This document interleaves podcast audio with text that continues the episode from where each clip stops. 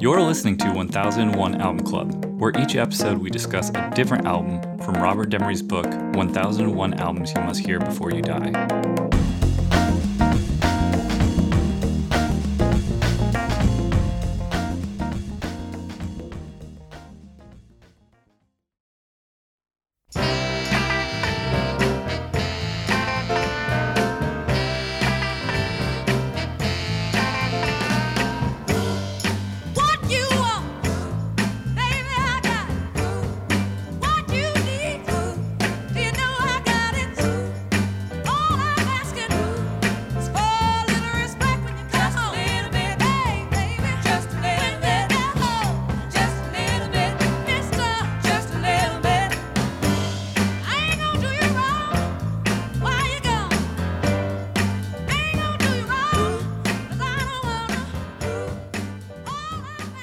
This episode, we will be talking about Aretha Franklin's I Never Loved a Man the Way That I Loved You. In the room, I have Rob. Hello. Ben. Hello. And John. Hello.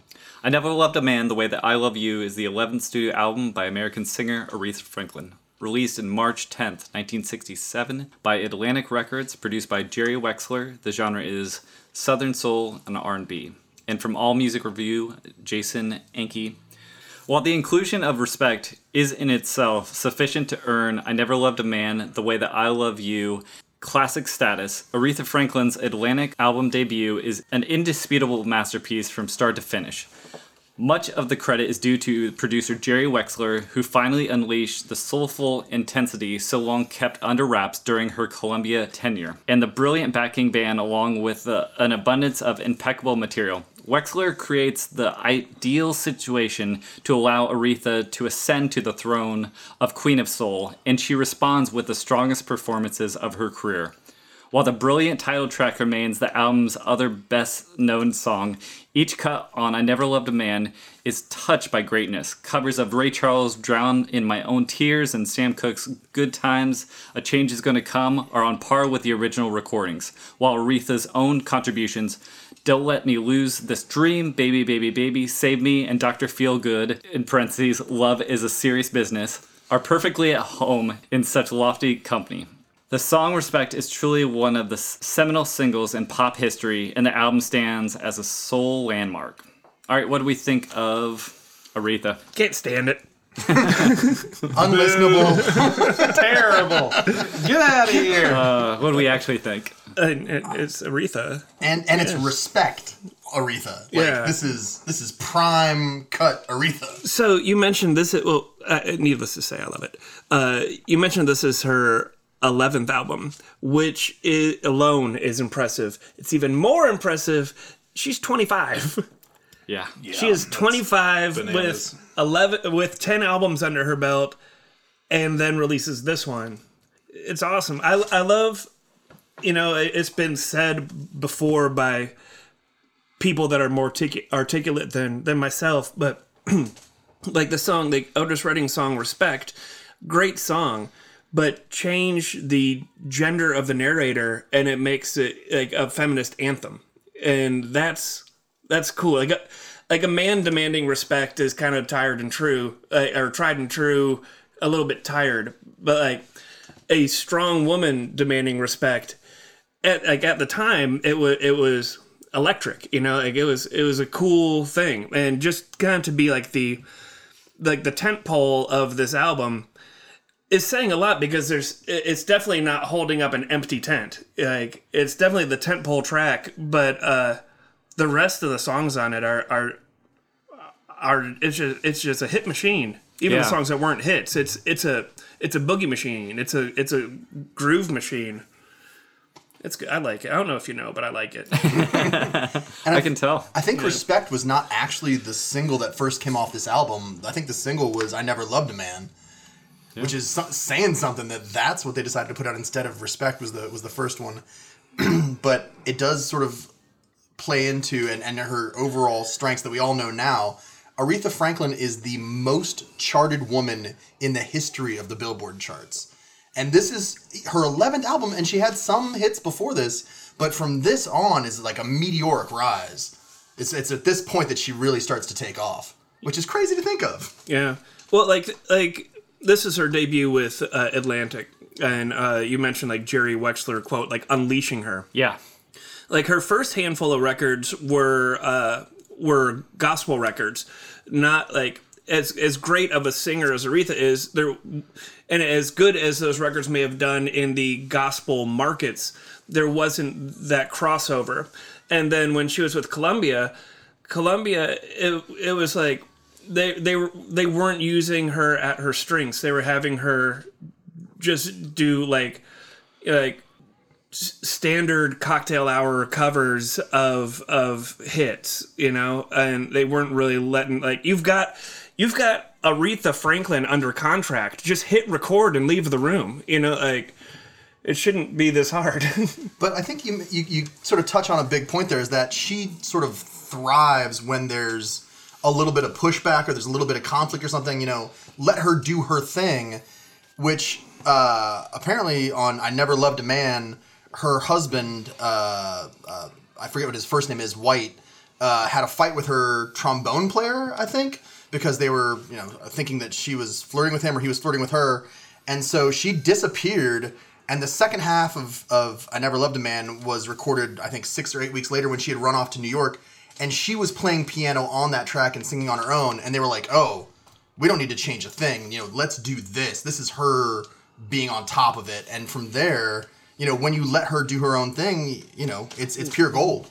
she doesn't get as much res- she gets so much respect for her voice. She doesn't get as much respect as she deserves for being an accomplished pianist. Yeah.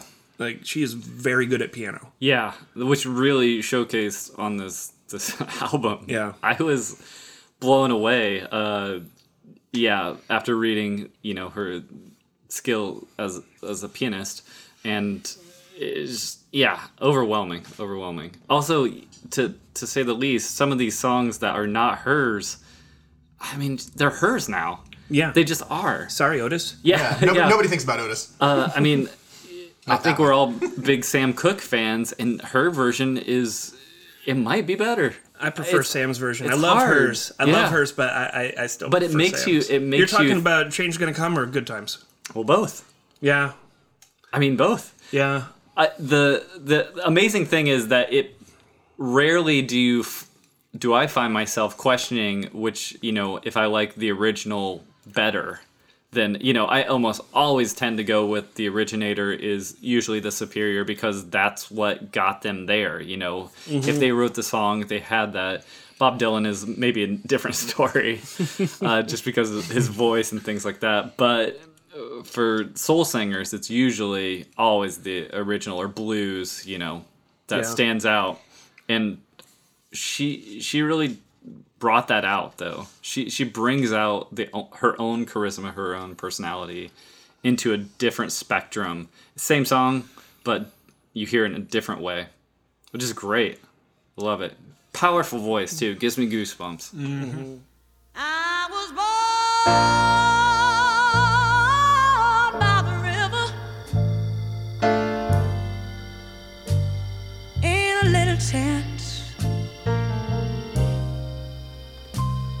And just like the river, I've been running ever since. He said it's been a long time coming. But I know my change is gonna come.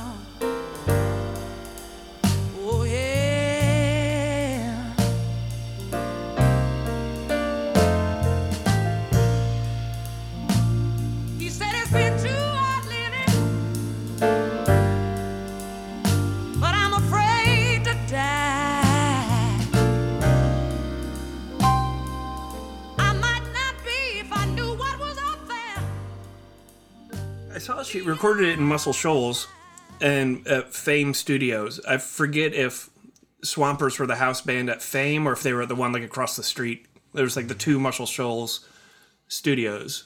She has she has some backing with her little sister. I know that Carolyn, and uh, Carolyn helped her write uh, "Baby Baby Baby," but Baby, baby, baby. baby, baby, baby, baby, baby, baby, baby. But I don't know. Uh, yeah, who the musicians were, other than the trombonist that she had a fight with. W- May may have been a swamper. May have been a swamper. Swampers will flirt with you. Swampers will flirt with you. Does anybody have a favorite other than respect? Other than respect, and I guess never loved a man. Well, and do That- right that- woman. do right woman. okay. Yeah. It's just Uh, next to do right woman, I have written heck yes preach. Save Me is a nice, solid soul groove, which I hadn't really heard before this album. Um, you know, Yeah. they're all Yeah. solid. Another s- solid soul groove is uh, Soul Serenade, Mm-hmm. which uh, uh, we're not. Oh yeah, which we're about to hear in our headphones. It's got these deep pockets. Like you can, you can fit some billiard balls in these pockets. Yeah. And I, I, I, I'm a sucker for just something that's just deep in the pocket like that. Yeah. Like once the like right now in the intro, it's like it's just her, and then when the band comes in, it's just like so like kicked back in the seat, you know. Yeah. Also, her backing band, her the backing vocalists are tight. You say They perfectly that one of them is her sister. yeah, so I don't, I don't Got that blood have, harmony. I don't, I don't have my, my info in front of me, but you know, the, the Franklin family, uh, her father was a fairly accomplished preacher. I mean, would like tour around, make a thousand some odd dollars.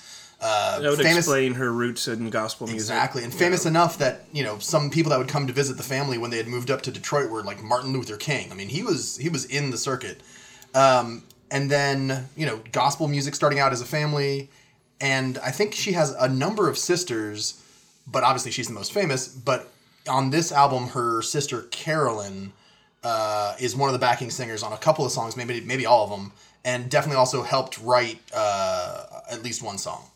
Cool.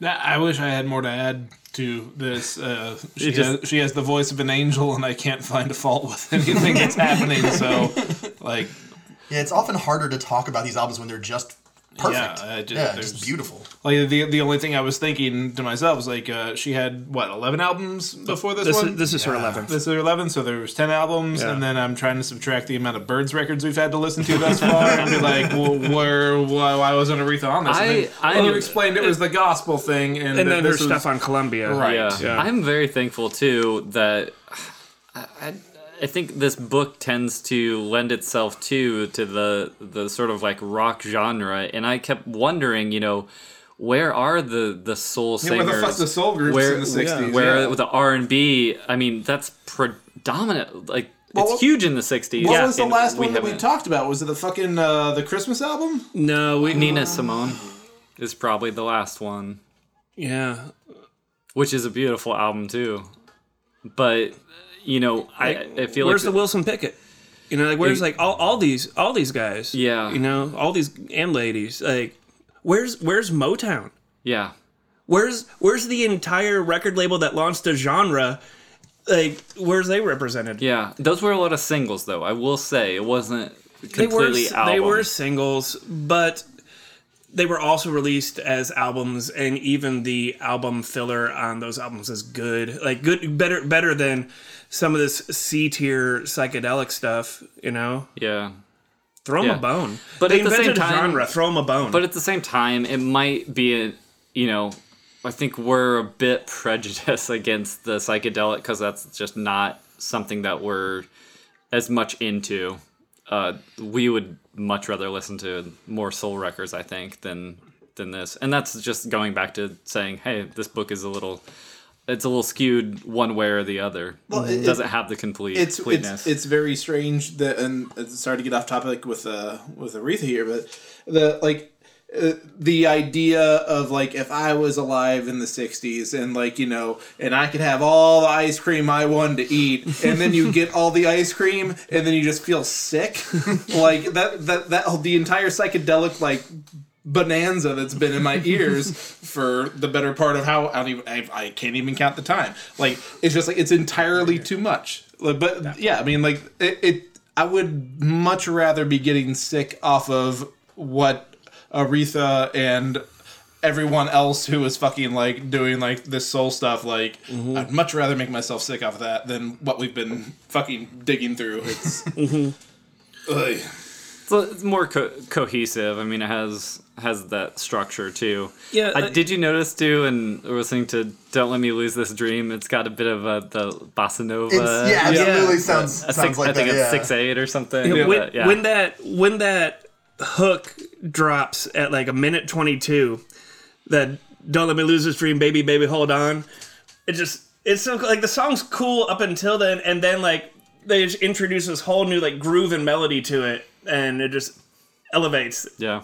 it's That- cool that- not to mention, that's probably the only thing I, I had a little problem with on this album is the the backing vocals when they're like this dream because she's singing like don't be, let me lose this dream and they're like this, This dream. dream. yeah and I was like I was like really you need that little counter uh, but it's okay it's it's great. It, it, pro- it provides an interesting you know dynamic to the album too. You know e- extrapolating on what rob was just talking about about eating too much ice cream and getting a tummy ache um so much of the stuff uh both the like the psychedelic stuff and and more. Like uh in 1967 has been pushing so many boundaries like it's kind of like the general mood it seems like oh i know you're supposed to write a song like this but what if we wrote a song like this like what if i tune all my guitar strings to the same note what if what if uh, it just like LSD. yeah, yeah. There's all these things, and like that's kind of what's going around. Like, hey man, the rules aren't the rules anymore. Yeah. Whereas within the soul genre, like it's not that the the genre is not like it's not that like late '60s soul is the identical uh, identical to like early '60s soul, but it's still there's still the boundaries of of what makes a song a song. There's tried and true, time tested rules like oh like this is how you make a hit type thing and and it's nice once in a while like I, I like to experiment too and i like to get out there but just to put down like a put on like a well crafted song is is refreshing once in a Yeah, while a- you know? a- any one of these songs, if Frank Sinatra had been at the helm with the lyrics, like it would have, like the the beats are all there, like they're they're hitting all the right ones. It's just like the the voice is what carries it over. Yeah. like Aretha just fucking mm. production too. I would say the production, kills, like yeah. the mm-hmm. recording quality, Sure, the the sure. players, everything sort of. Yeah, Them swampers are but tough. obviously, yeah, obviously your boys. So good. We just want to sit here and listen. I can tell. understand. She's not just a plaything, she's flesh and blood, just like her man. If you wanna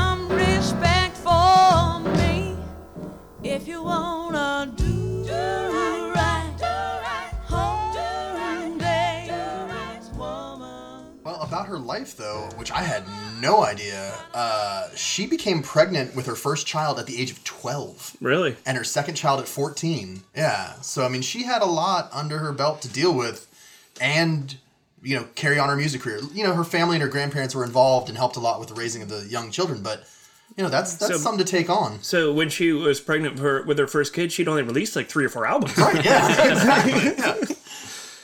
Yeah, barely barely enough albums to, to be a parent. yeah, Franklin eventually recorded a total of 112 charted singles. What was her? She had like an '80s album, like "Who's Zoomin' Who" or something that did pretty well. I forget who she did that one with, but yeah, it's you know, don't don't don't count her out. I believe she did that one with a bowl of cocaine A sentient bowl. well, a bowl of cocaine and then a bowl of mashed potatoes. Uh, this album it went on to number two on the Billboard album chart, reached number one on the magazine's top R&B selling chart. It was certified gold in 1967. Got a Oh, bad review from Rolling Stone. I got that review. Do you want me to read it? Yes, Can you please. 1967, Rolling Stones uh, cited the album for the lack of versatility on the part of the sidemen. The drums weren't hard enough, the guitar was weak, and the production lacked polish. God, fuck you, Rolling Stone. you fucking San Francisco hippie On Rolling bastard. Stone's of their behalf, day. there was Fuck no them. backwards guitar playing. There was no tablas. These fucking pricks. every every bullshit fucking record I've had to listen to is all their goddamn fault. Fuck them. Fuck them. If it makes you, I'm you glad they're almost out of business. if it makes you feel any better, in the late '90s, they wrote another review where they liked it.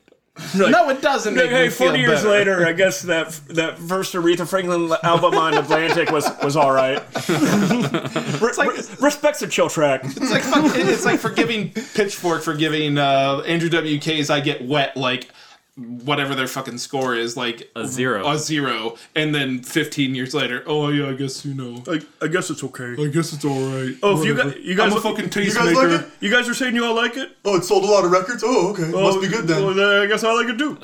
I'm a fucking tastemaker, so you know. Oh, fuck them. fuck this book. Fuck them. Seems like as good of a note as any to, to wrap it up on. All right, uh, next week. We're all sorry. positive, by the way. yeah, I'll, Oh, sorry, yeah, sorry. positive. Yeah. Sorry, yeah. I, I don't know that we need to go around the room No, and no, I express we're fine. why we're positive. I mean, Aretha's a national treasure. Absolutely. She, she's wonderful, and I look forward to hopefully making another uh, appearance in the book, in the list. I would love that, but Me too. I don't know if that's going to happen. I think We'll she just see. does. I don't know. I hope so. She should. I hope her or Nina Simone or you know I, I just I, I I've looked ahead a little bit and it's it's a lot of bands a lot of bands not a lot of Well, bands uh, are cool too. yeah yeah no I'm not not saying that but I, I just like the diversity Bands, Bands all right we're all on the positive on this one Yes, sir. don't even What we got next? Some band. yeah Some, yeah some, band Some Rolling Stones band. it's Rolling Stones Beggars Banquet Heck yeah. all right thanks y'all